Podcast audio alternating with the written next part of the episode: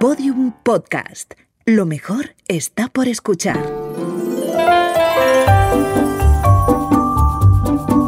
Historias de medianoche. Chicho Ibáñez Serrador.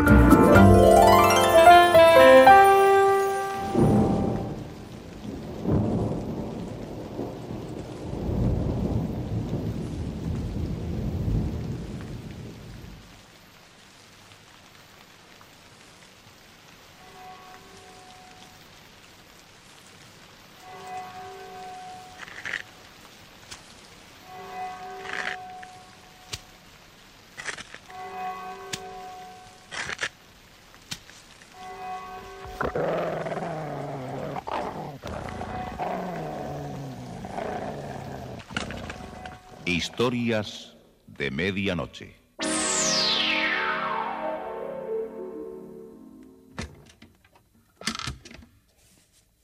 Buenas noches. La cadena Ser les invita desde este momento a entrar en la biblioteca del suspense. Adelante. Nos está esperando Narciso Ibáñez Serrador.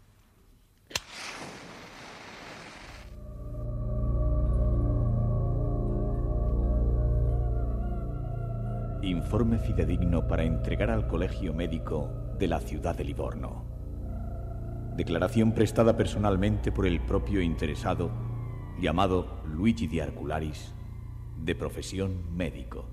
Sí, estamos revisando y conociendo, gracias a varios viejos libros de Jeronimus Zaleucus, Henry Kudner y Archibald Bishop, el sorprendente caso clínico del señor Arcularis, aquejado de un tumor en su rodilla derecha y cuyo diagnóstico revelaba que dentro de la rótula, enquistada, vivía y crecía un reptil quelonio, o sea, una tortuga. Esta carta es para el monje Paulo Becisel. Recomiendo sinceramente su caso y le pido que ponga a vuestro servicio sus conocimientos médicos. Pero tuve que postergar mi viaje al monasterio de Nebrodi. Una extraña fiebre posiblemente provocada por el horrible parásito que crecía en mi rodilla, me obligó a guardar cama varios días, sumido en un profundo sopor.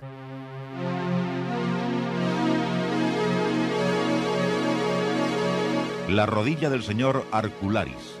Un relato de Joaquín Amichatis, con la actuación de Francisco Portes, José María Escuer y José María Molinero. Nunca supo cuánto tiempo estuvo sin conocimiento. Repentinamente se dio cuenta de que abría los ojos y que veía el rostro del doctor Fardela inclinado hacia él. Se recuperará pronto, señor Arcularis, y podrá dirigirse al monasterio de Nebrodi. Una semana después, el 5 de mayo de 1926, y a primeras horas de la madrugada, Luigi de Arcularis emprendía la marcha hacia los montes del Alto Nebrodi. Al anochecer, acampamos al lado de unas grandes rocas. Los dolores en mi rodilla aumentaron por la noche, por el esfuerzo realizado. Al amanecer, volvíamos a emprender el viaje y durante tres días seguimos remontando el sendero de la alta montaña. Un sol ardiente surgía de las montañas, abrasándonos durante todo el día. Me sentía desfallecer, presentía que no llegaría al monasterio, caería mil veces antes de mi cabalgadura, agotado por la fatiga el 17 de mayo, y cuando ya llevábamos 12 días de viaje, sentí que mi cuerpo se negaba a obedecer. Me era imposible seguir y prefería morir en estas montañas que proseguir avanzando. Mi rodilla estaba cada vez más inflamada y aquel maldito parásito seguía corroyendo mis huesos. La horrible tortuga continuaba creciendo en el interior de mi rótula.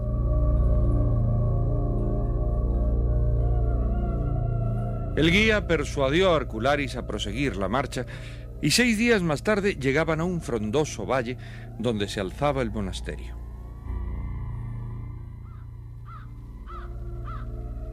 Cruzamos un portón abandonado. Altos matorrales y arbustos rodeaban el viejo y derruido edificio. Por primera vez respiré un poco de paz. Una fuente de tres caños por los que brotaba agua transparente se divisaba en el rincón del jardín. Arculari se acercó a refrescar su rostro. Ah, cabellos, agua. Uy, me siento revivir con este frescor. Apoyado en el borde de la fuente, el médico humedeció su cara y, y después levantó la cabeza y su mirada se transfiguró. No, no, puede ser. En el centro de la fuente había, en piedra tallada, Una tortuga. Una repugnante tortuga de piedra. Arculari se apartó de la fuente y penetró en el monasterio.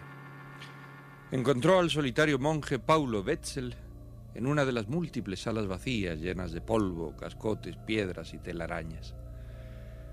El monje vestía una gastada túnica blanca.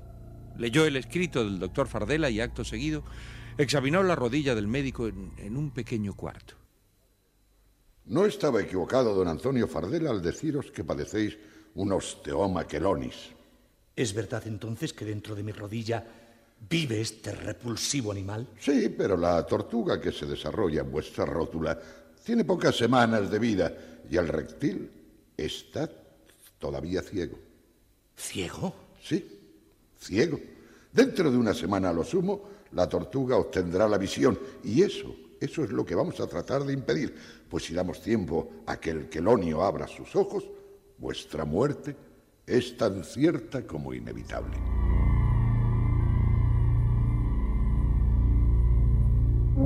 Luigi de Arcularis fue instalado en un apartado recinto del monasterio. Allí, el monje Paulo comenzó su extraño tratamiento. Mantened la pierna en posición recta y levemente levantada. Ay, ay, los dolores se acentúan. Por los alrededores de este monasterio crecen una variedad de plantas y pequeños arbustos de extraordinaria eficacia para sanar muchas enfermedades. Las hojas de Cryptolepis contienen un compuesto parecido a la quinina que extermina a los parásitos enquistados. La Raubolfia serpentina también es de rápida acción. Su raíz se puede usar contra toda clase de reptiles. Esa será la base de nuestro tratamiento. Dos noches más tarde, y cuando Arcularis ya desesperaba tendido en el camastro sin saber nada del monje Paulo, este apareció con varios recipientes de barro y unas ramas que despedían una fragancia parecida al eucaliptus. Aspire las sales que le traigo.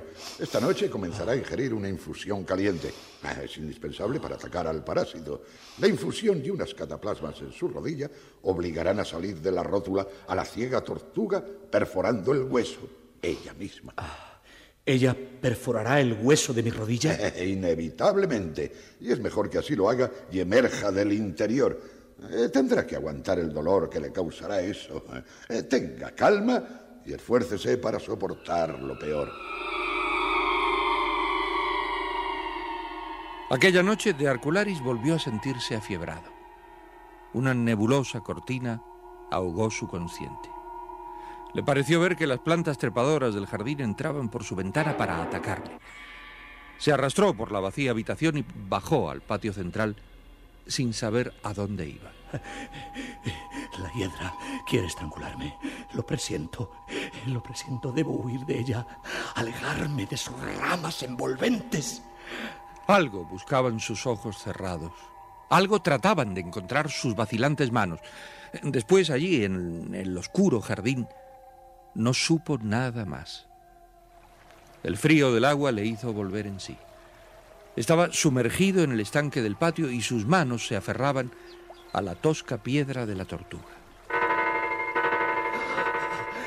Dios mío, ¿cómo pude llegar aquí? A la horrible piedra de la tortuga del estanque.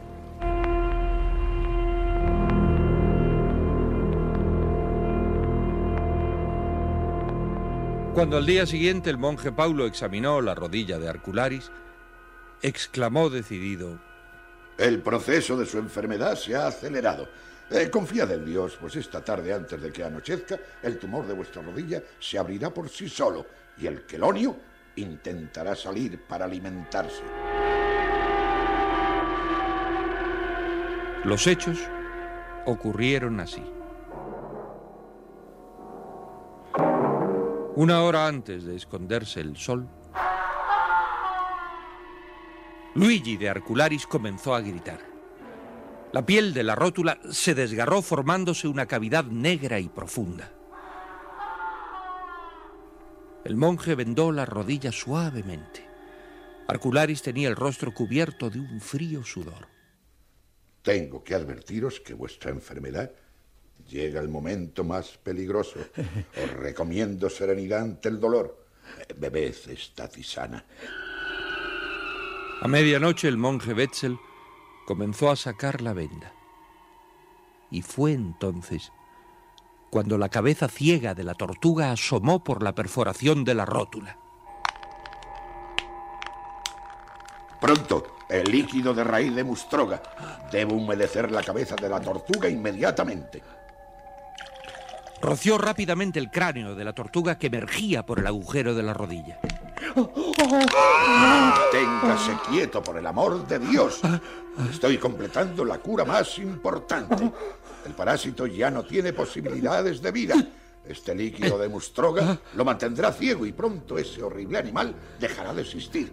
Quieto, quieto, no se mueva. Mantenga inmóvil la pierna.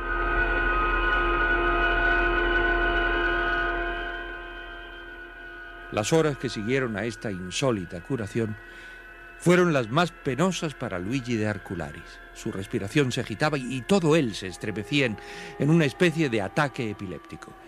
Rojo profundo, círculos concéntricos que se agrandaban en mis pupilas, morado rojo, negruras por el borde de mi visión.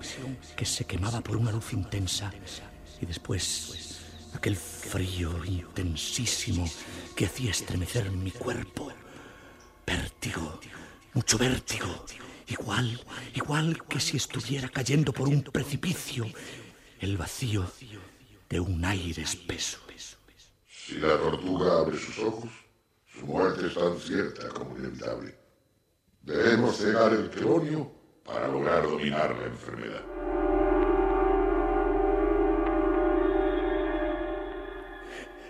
No, no, no, no, Amputadme la pierna. Sacadme de aquí. Quiero volver a Livorno. Salvadme.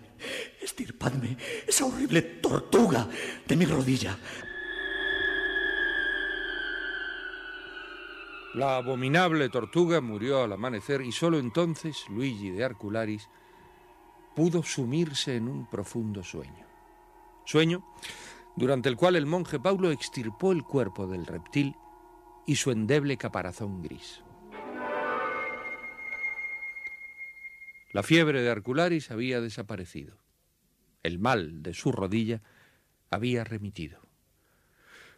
Cuando por fin abrió los ojos, una completa oscuridad le rodeaba. Eh, qué extraño. Es de noche otra vez. Y, y sin embargo... ¿Eh? ¿Eh? ¡A mí! ¡A mí!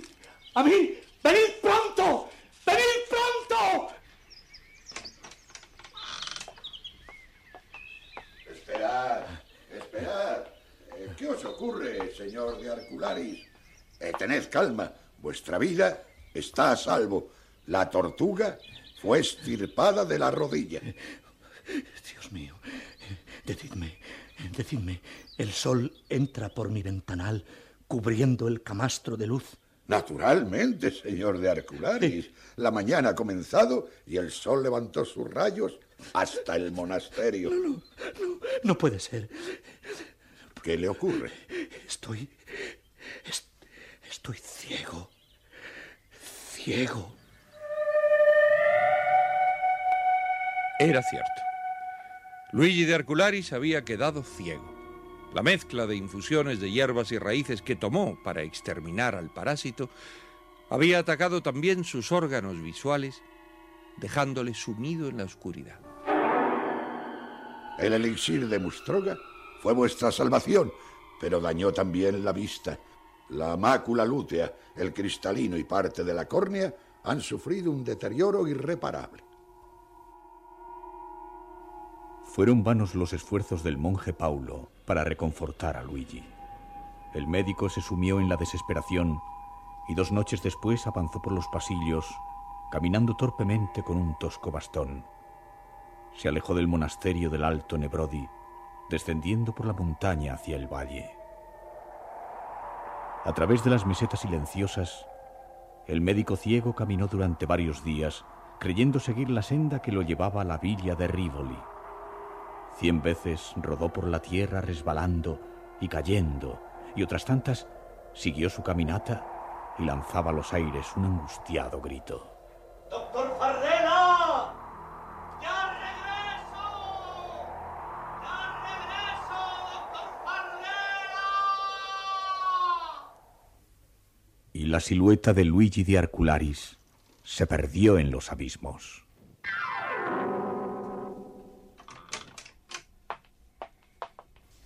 Gracias a Dios que ha vuelto en sí, señor Arcularis. ¿Cómo se siente? La fiebre ha desaparecido. ¿Qué es lo que le asombra tanto? ¿Cómo, cómo he llegado aquí? Escapé del monasterio, desesperado. Recuerdo que descendía por los montes, me despeñaba por un precipicio al vacío. No, no, no, no. No se ha movido de esta casa. Ha estado sumido en el delirio durante siete días. Hubo un instante en que temimos por su vida. Pero afortunadamente todo pasó y se ha recuperado. Pero, pero, ¿y mi viaje al monasterio? Yo atravesé las mesetas y llegué al viejo monasterio del Alto Nebrodi. Ya le dije que no se ha movido de este lecho. Mi padre le explicará lo ocurrido. Padre, el señor de Arcularis ha recobrado el conocimiento. Era de esperar. La fiebre desapareció hace 24 horas. Eh, doctor Fardela, ¿Sí? ¿qué ha ocurrido? Recuerdo que me atendió el monje del monasterio, que me hizo complicadas curaciones en mi rodilla y, y- y que perdía la vista. Su estado febril lo ha llevado muy lejos.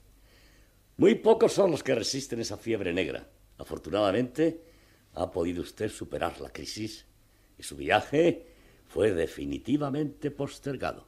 Entonces, eh, entonces mi tumor de la rodilla sigue igual. La horrible tortuga que me consume sigue desarrollándose en mi rótula. Tengo una buena noticia que darle. La inflamación de su rodilla ha desaparecido. No puedo explicarme las razones. ¿Y el abominable reptil que se gestaba dentro de mi rótula derecha?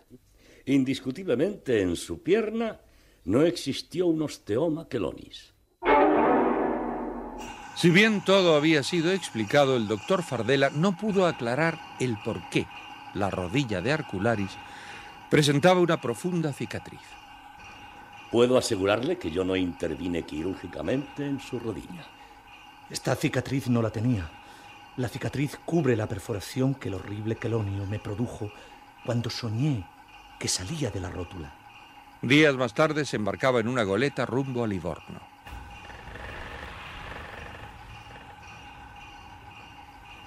¿Pesadilla? No, yo estoy seguro de que viajé al viejo monasterio del Alto Nebrodi. Y el documento que atestigua lo sucedido al licenciado Luigi de Arcularis termina diciendo... Nunca más Luigi de Arcularis tuvo molestias en su rótula derecha. Y quedó siempre la duda si la causa de su mal fue realmente extirpado en las altas cumbres de Nebrodi, en manos del monje Paulo, o fue solamente una mejoría natural. Como testigos de fe de lo ocurrido firman Giovanni Martelli, notario real, y los doctores en medicina Francesco Voltoni y Julius Vanetti, a 28 de noviembre del año en gracia.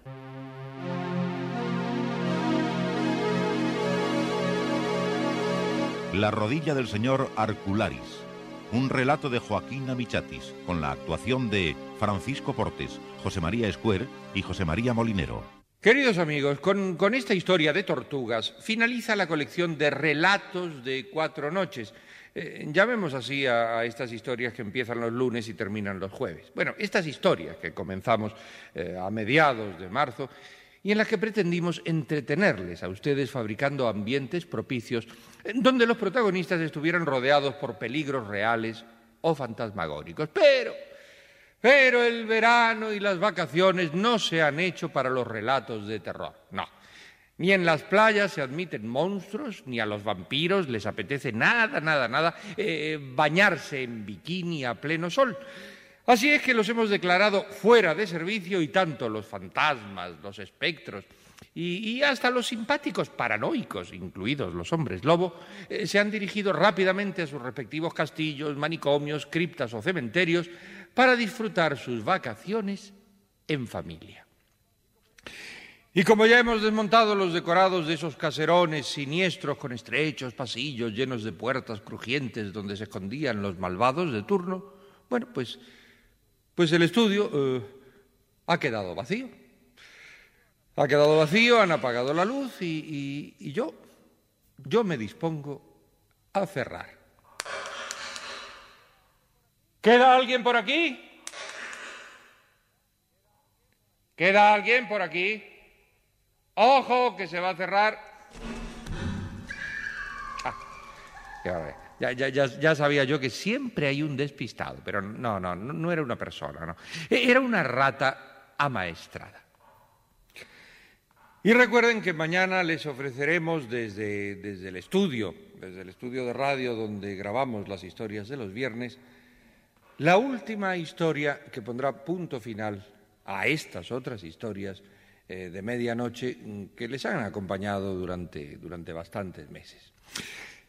Será una última historia de esas que comienzan y terminan, el idílico relato de un maníaco eh, que tiene preferencia de hablar sobre Alemania y también de rebanar gargantas con su navaja.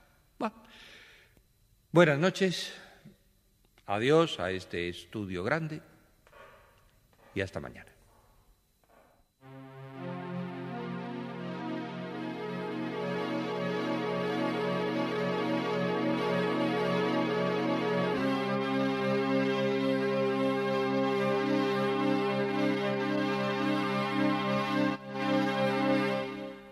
Historias de medianoche. Diariamente de lunes a viernes por la cadena Ser, una selección de relatos con los componentes del suspense y del humor negro presentados por Narciso e Ibáñez Serrador.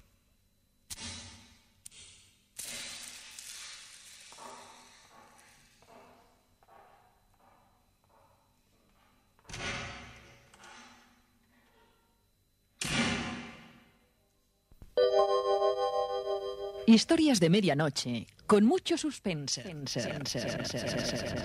Síguenos en Twitter, arroba podiumpodcast y en facebook.com barra podiumpodcast.